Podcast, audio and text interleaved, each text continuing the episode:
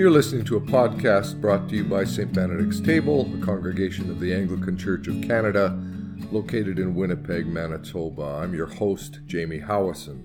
So, for our Lenten series this year, we've invited five different people to offer some reflection on their own sense of vocation, of call, exploring what it means to be who they are, the skin they inhabit, in the life they live in the context of faith. And so far it's been a it's been a great series with a couple more to come, but I decided in the midst of it I would add this additional podcast on vocation with a bit of my own story.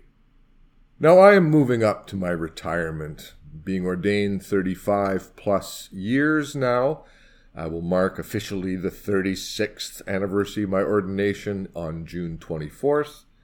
And then just a couple months later, I'm looking at retiring from full time stipendiary ministry. Although I, I, should say, one never retires from an ordained vocation, it just changes and gets lived out in a different way. But at this point, it's a fairly major transition that I'm contemplating, and I, I began to again look back to the beginnings. So, a bit of a story. I was midway through my studies for my BA at the University of Winnipeg, a major in psychology, looking at continuing towards a, a degree in clinical psychology with a desire to work with troubled kids I already had a job working for a probation unit here in Winnipeg. I was young, but I was hired because I was young. I, I wasn't an authority figure at all. I was all of 21. And so I could work really well with these 14, 15 year old kids who often had real trouble with authority. I ran a evening recreation program a couple times a week. We had a Saturday work crew, mostly just delivering flyers, but generated a little bit of income for the kids to have, earned income. And I had a couple kids who were kind of under my wing. One of those kids, young guy, the time he would have been 15, named Solomon, a very biblical name, for King Solomon renowned for his wisdom. Well, this Solomon, or Solly, as we tended to call him, was rambunctious, a lot of fun, athletic, great pool player, and just a wicked sense of humor. And he and I got along really well. Well, it was a blustery December day, and we'd been out, I think actually, out to shoot some pool. And uh, I'm driving him home, dropping him off at the group home he'd just moved into. And uh, he got out of the car, and then he, before slamming the door, he looked back in the car and he said, What are you doing tonight? Which was a funny question for him to ask. Well, as it happened, I was going to the ordination of a friend of mine. A few years older than me, he was going to be ordained a deacon that night and later priested and then off to a vocation of ordained ministry in the Diocese of Keewatin in northwestern Ontario. So I paused for a second and I said, Well, I'm going to a church service where a friend of mine is being made a minister. Oh, he said. And then he looked at me and he said, That's what you're going to do. Slammed the car door, ran up to the group home front stairs, and I thought to myself, Oh, no, I'm not. I'm not going to be an ordained minister. I'm going to spend my life working with the likes of you. Thought nothing more of it.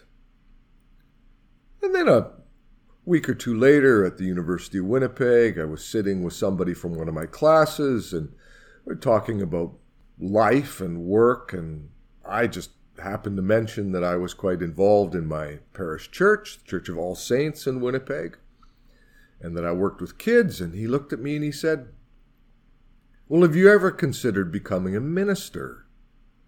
Uh, this was an odd question from him. He, he wasn't a church guy himself, but Oh no, no! I said no, no. I'm you know I'm going to work with uh, with troubled kids. I'm I'm looking at doing a a degree in clinical psychology after this one. No, no, I'm, I'm, no, no, no. And then a little while after that, I'm at church on a Sunday morning, and one of these older women from the community came up to me and took me by the hand and said, Have you ever considered going into the ministry, dear? Oh, no, no. I said, I, you know, I'm going to work with kids. And a thank you, thank you. And I thought, wow, this is a little odd. And then somebody else who did similar work with kids was talking to me and raised the question again. And I thought, good grief. And over the next several months, it happened time and again. Between December of that year and early June of the following, there was 10 of those comments made to me by people. And I took account of them all, and I kept count of them all. But the whole time I'm sort of shaking my head. Well, then I got a call from uh, the priest who worked at the Manitoba Youth Center.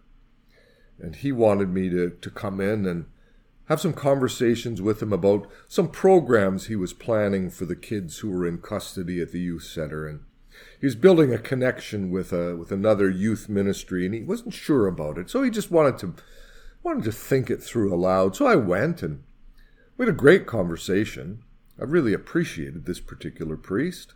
But midway through it was as if we entered a different zone. He just looked at me and he said Jamie have you ever had the experience of, say, 10 different people all raising the same idea with you and maybe not something you ever wanted to hear, but 10 different voices, same kind of message? And I, I looked at him with a stunned look. I remember the feeling, and I said, Yeah, actually, I have had that experience. he said, I believe that's one of the ways that God speaks to us in our day. And then we were right back to the conversation about this proposed new program for the youth center, and I was slack jawed. I remember walking from the youth center back to my car thinking, I think I got to do something about this. Ugh. I drove home, picked up the phone, and phoned my parish priest, Father Jim Setter, at All Saints Church. And I said, Jim, I think I have to come and talk to you about whether or not I should consider ordained ministry. And he said to me, I was wondering how long it was going to take you to get to that point. Come on in tomorrow morning. And I did. And a week later, I was sitting with the bishop of the diocese, Bishop Barry Valentine, and not only was he receptive to my explorations, he was already choosing potential seminaries for me to attend. And I did eventually take his direction and ended up at Trinity College in Toronto. It was all more than a bit of a whirlwind. The interesting thing here is that after that conversation with Father Jim Setter and Bishop Valentine, there wasn't a single person who came forward and said, Have you ever considered ministry? You should consider ministry. That's what you're going to be. Nothing like that. It just stopped.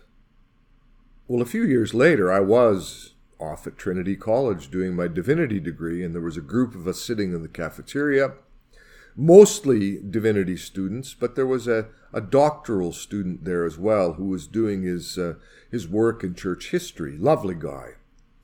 And we, we were telling our stories, and I retold that story, and he looked at me and he said, Jamie, don't ever forget that experience of those voices.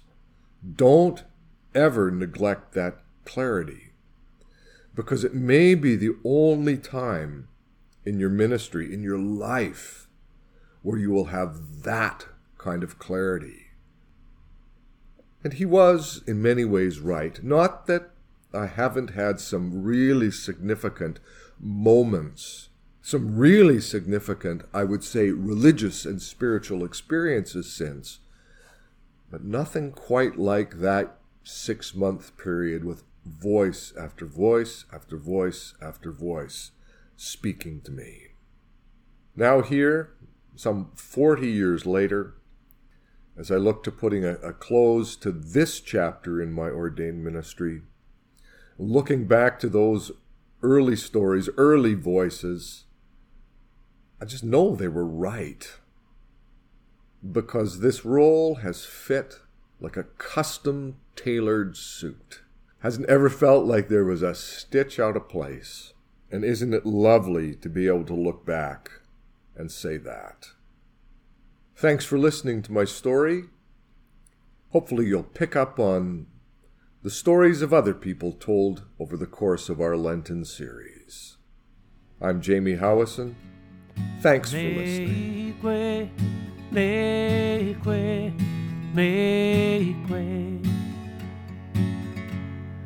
Make way, make